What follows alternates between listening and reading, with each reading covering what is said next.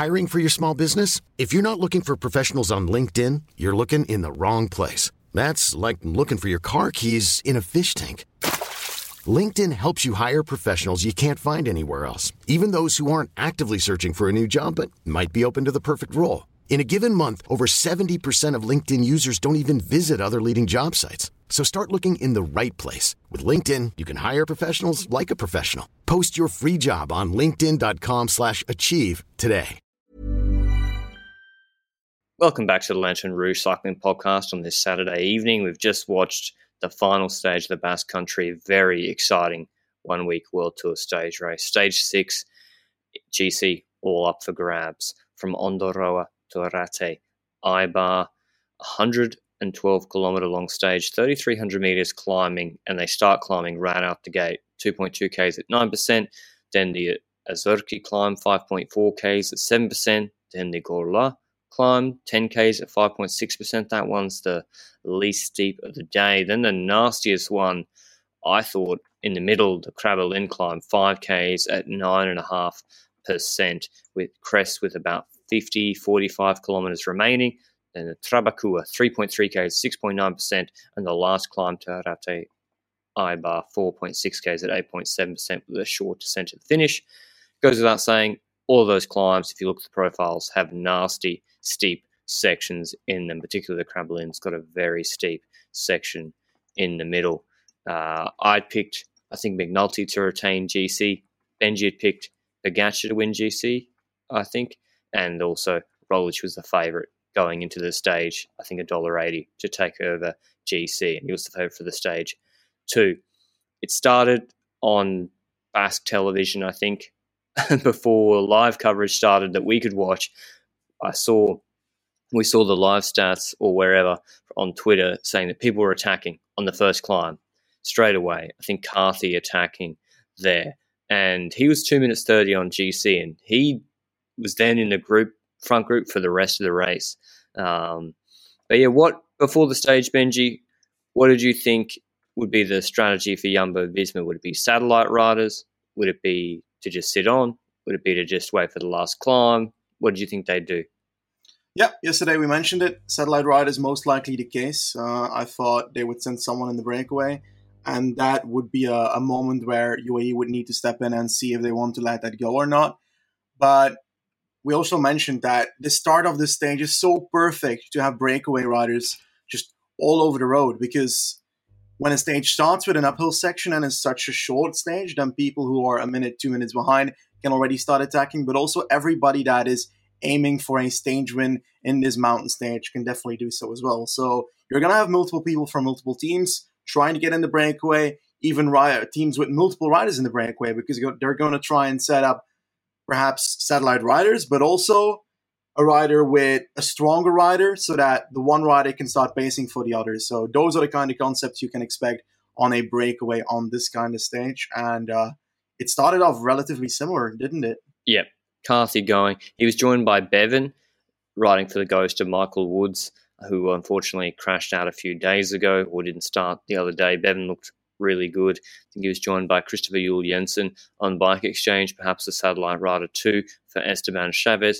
But that all kind of got kept close, not by UAE or Jumbo-Visma, by Movistar. Movistar wanted to get riders in the break. So we then get onto the first main big climb, the Azurki climb, 5.4 Ks at 7.1%. I think riders were going across. I think Omar Fraile was trying to get into that group, Ben O'Connor as well. Movistar were pacing with Enric Mas. Valverde was their man on GC. And it's also Antoine Tolhoek trying to get into that group as well. So, yeah, I was surprised. Actually, the UAE was so okay with Jumbo-Visma getting satellite riders in that group. But not a big gap. And we still go on to the second climb. The riders have pinged across to this group, this breakaway that's forming, but still like 30 to 45 seconds. We get 40 Ks into the stage on the Gorla climb. Not so steep. UAE on the front, let it go out to a minute. They're not pacing very hard. They've got Ulissi, Hirschi, Micah, I think, in that group, pacing for McNulty and Pogačar not very well. Well, not deliberately not very hard, because Carthy's 2:30 on GC. And then Padun Bridges with Carlos Verona, so getting another Movistar rider in that group. Tolhoek's gone across. And then, Benji, Mark Hirschi, instead of UAE just closing that gap and, you know, maybe being worried about Jumbo-Visma having satellite riders in there and Van Sevenot in the group at 1:30 on GC, which is more dangerous, they send Hirschi into the group. Were you surprised by that rather than keeping him behind to pace and close things down for McNulty and Pogačar? Yeah, I mainly did because Hirschi, when he made that move and went to that front group, they started pacing with someone else in the group behind. So yeah, now they were kind of using two riders. Even though Hirschi was sitting on the wheel of the other Jumbo rider that was attacking, then still, it's still extra spendage that I think they could have better off spent. You're right, it was Micah keeping Hirschi in that group. And I think that is the first, not big mistake, but it's a small mistake that can lead to bigger issues in the future. And I think that definitely played a role later on. But now Jumbo is at the front of the race with multiple satellite riders. You've got Movistar at the front with multiple satellite riders. You've got Patton for Landa and Bilbao. Bilbao, who missed the breakaway a bit earlier, so he unfortunately had one of his shots already done. And then you also have, did I say Astana or Movistar already? But one of the other also had multiple satellite riders for if an attack would follow by one of their riders in that group. So a lot of teams ready for something to happen on one of the next climbs, and I was anticipating it. And looking at how that group was forming, I thought the stage would go slightly different in the way that we said yesterday. I thought that the race would open up at this point on the fourth climb of the day, I think, just after the one where this breakaway started forming. But it wasn't really on the climbing section that the race opened up. Yeah, it was. They get to the top of this descent. Oh, sorry, the top of this long climb. Group one, you've got Hirschi, Ullmann, Tolhoek, Fraile as well. And then I think Mas and Verona, Carthy. So the two GC threats were Carthy and Van Sevenot up there. And a big acceleration on the front by Team Astana. This is with, I think, like 50Ks to go at the top of this climb, maybe 60Ks to go. Big acceleration. UAE had crested the climb on the front. They were there at the front. They were on Roglič's wheel just about. Pogačar was looking at his wheel, and suddenly there's a split. Same as the other day with Aranburu and Fraile, but this time I think it's Izagirre and Aranburu attacking on that descent. Roglič just gets on the back. Someone lets his wheel go. Valverde gets, I think he got into that group, Benji, as well with Movistar. So you've got more GC threats going up the road, as well as David Gaudu in the group. Good descent from him. Moving up to contender for the stage win. And now you've got Hirschi in group one. He can't help on the descent. Ulissi and Micah, I think, were cooked from the climb. And you've got Jumbo-Visma with satellite riders up ahead and Roglič being brought across by Astana on the descent. So Pogačar and McNulty, I think Pogačar was doing most of it. We had to pace on the descent, trying to bring this back. We've got a valley of about 15 kilometres before the Krabbelin climb. And this was very similar, I thought, to Paranese Stage 8 in the way it looked, the camera angles. You've got maybe a 5-7 second gap. The gap is so close at one point between Pogačar pulling with McNulty on his wheel and the group ahead.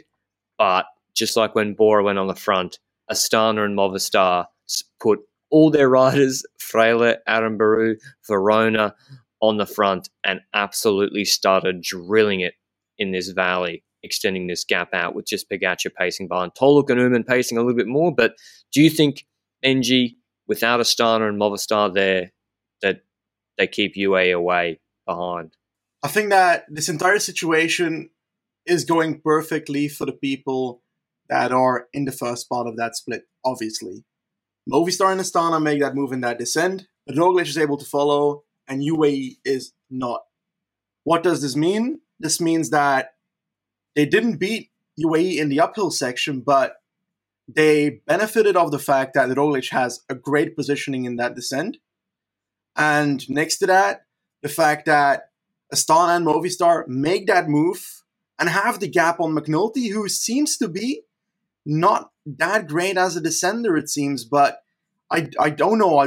We haven't seen it consistently that he's not good at descending, but I think it might just look worse because Bilbao was passing him at a certain point as well today, and it looked like there was a huge difference between the two, but Bilbao is also a great descender. But when it comes to the strategy, Astana and Movistar bring themselves in a good position because they have their leader in that group that is splitting away. And Roglič is obviously benefiting from the situation a lot and is basically being brought by Movistar and Astana there to the group in front, where he has his teammates, also satellite riders. Those three teams, if Movistar and Astana were not in this situation, then Roglič would not have been in this situation in the first place. So I think that's the answer I wanted to give on the question you just asked. So before the Krabbelin climb, they extend that gap out to 40 to 50 seconds. Pogačar having to pace. Well, UAE eventually drop Hirschi back to the group way too late, in my view. The minute Roglič got separation on the descent, they should have dropped Hirschi back to pace. By that time, it was too late. They'd got onto the Krabbelin with that group, and I think the role for Hirschi was to get them as close as possible to the group ahead, which has Roglič in it, riding away from McNulty and Pogačar by the base, and then it was going to have to be up to Pogačar and McNulty to close that gap. They get to the base of the Krabbelin climb, steep section in the middle. Mas and Gaudu are pacing on the front, or Mas mainly for Valverde. Astana are nowhere to be seen.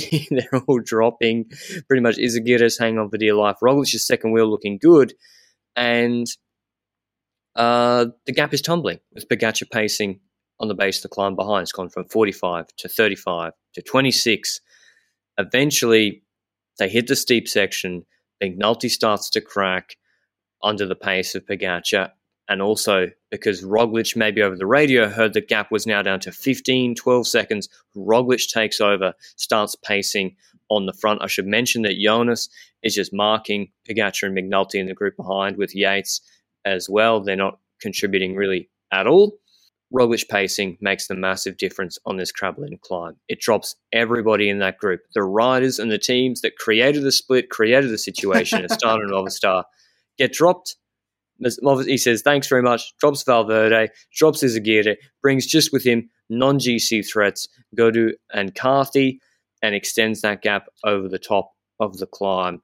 Pogačar, did you think at any point that Pogačar should wait for McNulty? Because he waited for 5-10 seconds, which I think might have cost him. Well, the thing here is that this is where that jersey comes in for McNulty, I think. And the reason being that McNulty is in the jersey, so the only reason that they have Pogačar even wait or pace for McNulty at any point is because McNulty is in that jersey. If that was not the case, that would not happen. This is the only situation in today's race where McNulty having the jersey comes into play for Jumbo as an advantage. And this is where that matters, because now Pogačar is being called back to pace. And even on the descent beforehand, Pogačar was the first rider in the wheel of Roglič, and he was trying to hold on. I don't know if he dropped or if he had to wait for McNulty there as well. No, it was a Bahrain rider. It wasn't Pogačar.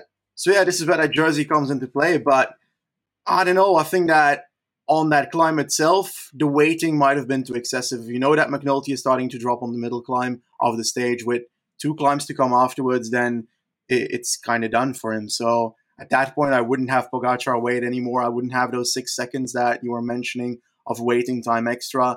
And Pogačar should just start hammering it up the climb. And he did that after those seconds of waiting. But those do come into play because, well, he's a few more seconds behind then, which is obviously not great if you want to try and catch up to the front.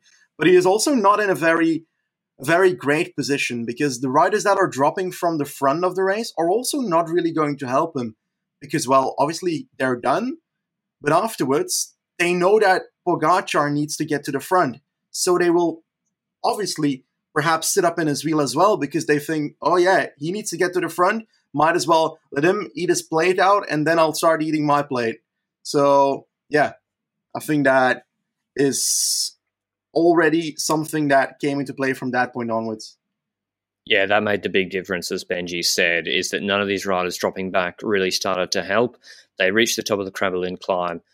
Pogačar has a group with him of Yates, Vingegaard, maybe he's catching Valverde as well, Esteban Chaves, Bilbao, Izagirre. They all start to join that group in dribs and drabs. They've eventually got multiple Bahrain riders in that group, and it's pretty simple what happens for the rest of the race. Pogačar pulls. They got a long valley of, if you count the ones either side of Trabakua, which isn't that long a climb, of at least 20 to 30 Ks of flattish riding. You've got Roglič ahead with two riders who are not helping him. Gaudu and Carthy were not helping Roglič at the start, correct? Because they're like, not exactly keen on bringing you to the base of Arrate and then you mugging me. And Roglič is riding on his own 40-second gap after the Krabbelin. And he's got a group of GC contenders behind Valverde, Yates, Pogačar, Izagirre, Bilbao, Lander eventually. And I'm like, surely six riders against one on the flat, on false flat downhill, will be able to put some time into Roglič. And they couldn't. And I think Roglič rode full pretty much, or rode very hard in those valley sections. Everyone was soft pedaling except for Pogačar. Pogačar was riding full. No one was helping him except maybe Yates a little bit. Valverde wasn't helping at all, which I think was a mistake, really. Like, I get sitting on if other people will work, but this was just being unhelpful and then attacking occasionally, which when you don't have a rider ahead, I don't really understand. No one helping Pogačar. McNulty gone. I think he was at 40 seconds at the top of the Krabbelin and then eventually blew up doing a TT on his own. And that was pretty much the race situation. It didn't change. Just 40-second gap, Pogačar pacing. Eventually they get to about 16 Ks to go. Roglič stops pulling so much. And Bahrain haven't pulled. Pogačar's furious. I've got a photo, I think, of him blowing up at them. He's not mad at Jonas. He's mad at Bahrain, which, you know, is surprising because Roglič took the Giro, made a stage win. So obviously we think Bahrain Victorious would be trying to repay that by pacing. But they made, I think everyone was cooked. It'd been hard from the start. Yeah. They get to the base of the last climb. Gaudu had already looked good compared to Carthy. He'd been surging a little bit. And he starts riding the front really hard on the last climb. Roglič doesn't even take a turn. Pogačar still pulling on the last climb. 8 Ks to go. Gap at 40 seconds. Eats in 10 seconds, but then Gaudu rides it away from him a little bit more. And we see at the end Gaudu and Roglič fist bumping. We know Roglič is going to give him the stage win, which is annoying because I wanted to see Twitter blow up if Roglič had not gifted him the stage win. And then everyone else attacks Pogačar. Valverde and Yates attack Pogačar 35 seconds behind. So obviously with McNulty so badly dropped, Pogačar was already behind Roglič on GC. Roglič had GC sewn up. Let Gaudu take the stage win. He came second. Both arms aloft as they crossed the line. Valverde third on 35 seconds. Yates, Pogačar, Vingegaard fourth, fifth, and sixth, with Bilbao, Chaves, and Lander van Seven making up the top 10. Any thoughts, Benji, on how the race situation could have really changed in the last 30 kilometres with the gap not changing, the people who are pacing not changing the whole way in? Could people have done anything differently? Were people trying to finesse behind, or were they just too tired? The second that Astana and Movistar made that move on that descent and the gap opened up and the gap expanded to 20 seconds when Pogačar started to work for McNulty, I was calling it for Roglič. I did not see the situation going anything different from that point onwards because, quite simply, even if they make it back, I don't believe that Roglič is going to drop. I already didn't believe he would in the first place. So yeah, I know. I had Roglič for today, but in a very different situation. So I didn't expect the race would open up so early, but I did expect Roglič to be able to hang on to anything that was shot at him today. And he got into a position where he even had an advantage on the people that were having to make a shot at him. So from that point onwards, I was like, okay, Roglič has this unless like a miracle happens when it comes to UAE. If Pogačar goes into that Tirreno stage 4, I think, mode where he mows back the people that are in front and almost catches back Van der Poel, but now in the situation with Roglič, that would have been a nice one. But I thought it was Roglič. But I think The only thing I would notice is that in that second group, we have Valverde. And every single time we see Valverde in the chasing group, he chooses to attack that chasing group instead of continuously working with that chasing group. It doesn't make sense. And he was the fastest finisher from the chase group. I don't know. Against Poggi 1v1 in the last year, he doesn't have a good track record. But still, I think just in general that is not a progressive move to have. Oh, no, Poggi's still going to have to do the most of the work. So you can still mug him at the end. But just roll through and mug him at and the work end. Like what happened at the end of the stage. Yeah, I take your point. I think you're right. Like, it doesn't – and who are we to criticize the man with, like, 1,000 pro wins? But it just seemed counterproductive because it just meant the gap was never coming back, and Pogačar was rightly annoyed. I agree with Benji. The race was lost when UAE fucked up the top of the climb at Aluisa Gorla. Well, first of all, having Hirschi go across, don't agree with it. Said at the time, it's like, why are you having Hirschi go across with Ehrman? You can have, some may also say another mistake was not having Pogačar be aggressive at the start of the stage. But that's not really a mistake. That's just more a choice they made. So that's a mistake, I think, not having Hirschi there on the to help them immediately on the descent. Second mistake is not being at the front on the descent. Or at the top of the climb. They had Micah and Ulissi there. McNulty and Pogačar were at the front of the group, and then all of a sudden, 2 frames later, they're gone. They get behind Bilbao.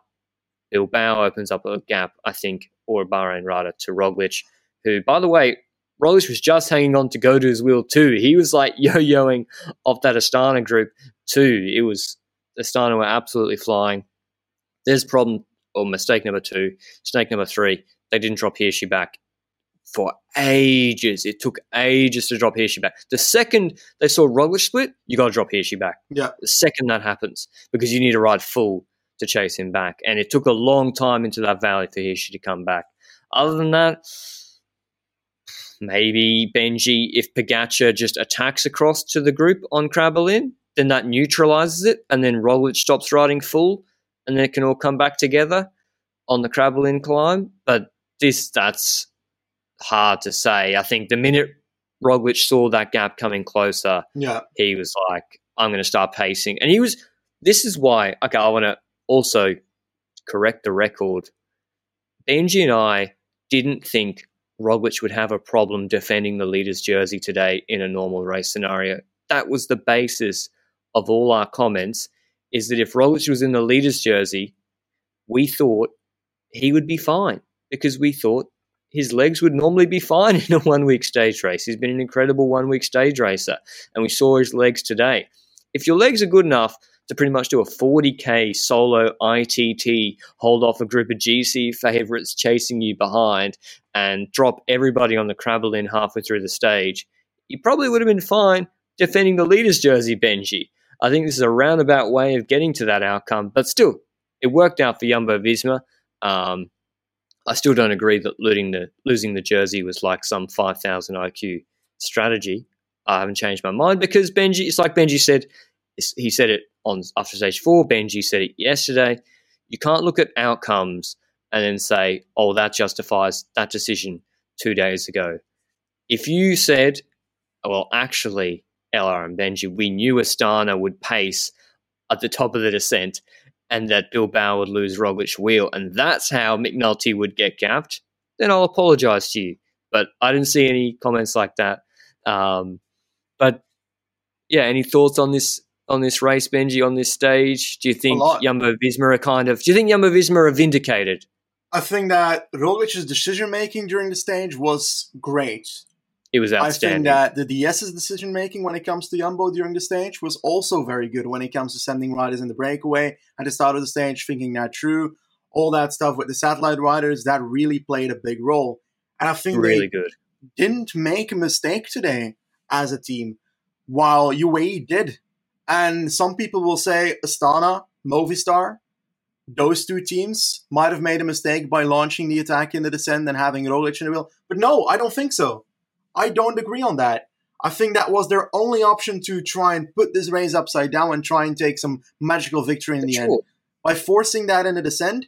They didn't know Roglič was going to be in their wheel at that point. They hoped not, but their goal was ruined when Roglič was still in that group, and eventually that. Well, that's actually pause. Yeah, I agree. Descent makes sense with Astana and Movistar. Yes, but going into the base of the Krabbelin climb, why are you bringing Roglič there and pacing for him? Let's take a look. I think that's a good question. Because the minute Mart stopped pulling, Roglič went to the front on the 14% section and said bye-bye everybody. And then he would have done the same thing on the Arrate as well. It was still a large group. So maybe it was too early. It was too early for them to attack and play games there. They were just trying to focus on distancing Pogačar. But I think they kind of ignored the wolf that was in the group with them to worry about the two behind. Well, I don't know about that, because we're thinking about the situation now, as in this team could have done something still on the climb where Roglič went. But I think the domestiques for Movistar and Astana, they were never going to survive that climb. And if they would, then the tempo would be so slow that Pogačar would come back anyway. So I don't think that was perhaps a mistake, because I don't think those domestiques would have survived that climb anyway. And I think those GC riders would have been alone against Roglič anyway from that point. So I don't think it's as big of a mistake from Astana and Movistar as you're bringing. It's just forward. Funny. Yeah, it's funny. In hindsight, It's hilarious that they launch Roglič and he just drops them. It is just funny. But yeah, I can't really criticize them for trying something different during the middle of the race. If they'd done it to the base of the final climb without attacking, then you're like, oh, I don't think they expected Roglič to go full on Krabbelin and drop them all. And then I guess have Gaudu and Carthy. Well, no, they didn't work with him. Crazy stage. Final GC standings, Roglič first, Vingegaard second. Am I reading this correctly? Wingrall second on 52 seconds. Jumbo-Visma 1-2. Pogačar third on a minute 07. Yates fourth. Gaudu fifth. Bilbao sixth. Valverde seventh. Landa eighth. Chaves ninth. Izagirre 10th. A wonderful week of racing. Roglič 52nd professional victory. He's won GC at Tirreno, GC UAE Tour, 2 Vueltas, 2 Romandies, 2 Basque Countries, Liège, second of the Tour. Crazy. What do you think next for David Gaudu, Benji? Do you know, is he doing the Giro or the Tour?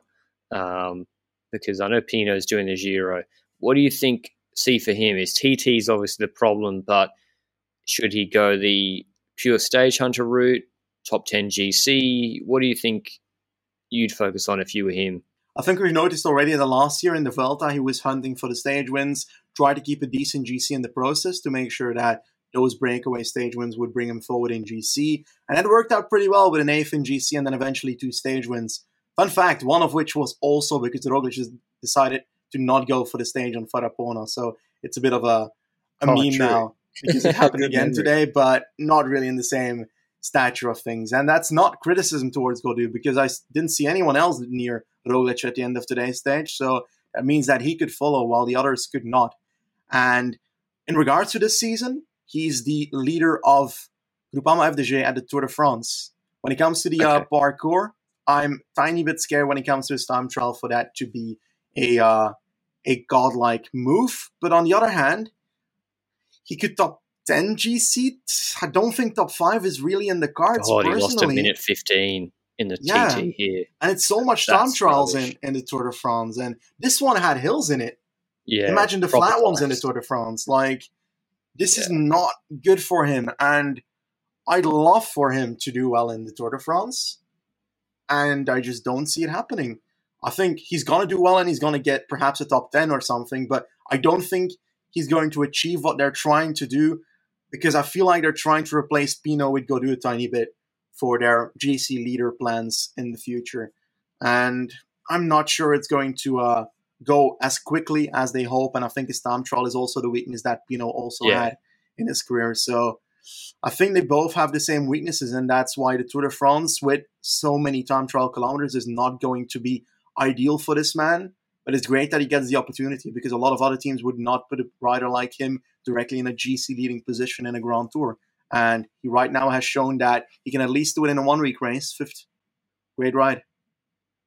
I think, speaking of the Tour de France, today is one of the stages we've had this year that has the most learnings for Jumbo-Visma for the Tour de France on how to put UAE and Pogačar under pressure.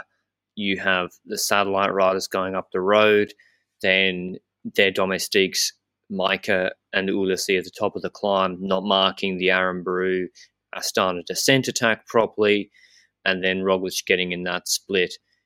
The gap to Pogačar could have been even bigger if Roglič had paced on Arrate with Gaudu, but he already knew GC was sewn up, because he just had to finish not 20 seconds behind Pogačar.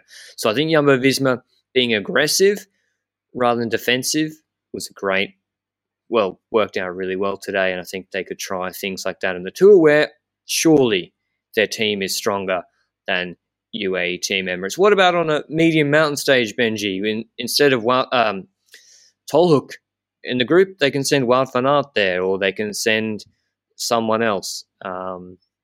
They got a lot of options in the Tour de France, and I still think UAE team, like, it's a hard stage today, I grant you, steep climbs, but are you still putting that as the big concern for Pogačar in the Tour de France? Because Pogačar's legs itself still look unbelievable. I think he won the last Tour without a team, so that's an important factor to play with.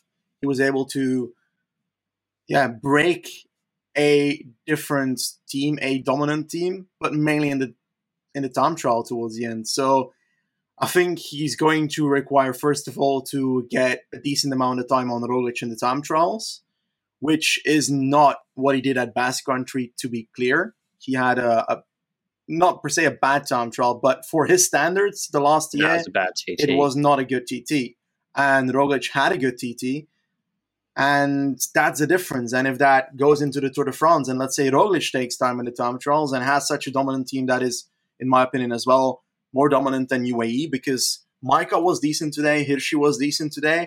I don't think both are at the level that they want to be at yet for a Grand Tour. So we don't know if that's going to improve even further towards those. McNulty's not going to the Tour de France on paper, which could still change. I hope. I'm still drawing that petition forward, but I think that he might be very useful in that team, because next to him, they've still got other riders, but nothing on the standard of what Jumbo has.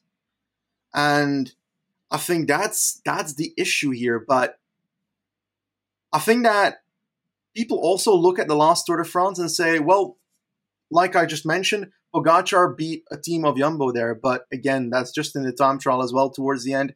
And I think that Jumbo as a whole is very, very complete, and this will likely not change too much for the Tour de France. I think that we, in this race, saw a younger team surrounding Roglič, which was still performing really well. Now, towards the end with Vingegaard mainly, I think that we notice Allman having a better day than the last couple of days. Tolhuk has been good, but has not been in the elite level good as he was in the Tour de France of 2019 or 18, one of the two, where he was actually really, really strong as domestique for his leader.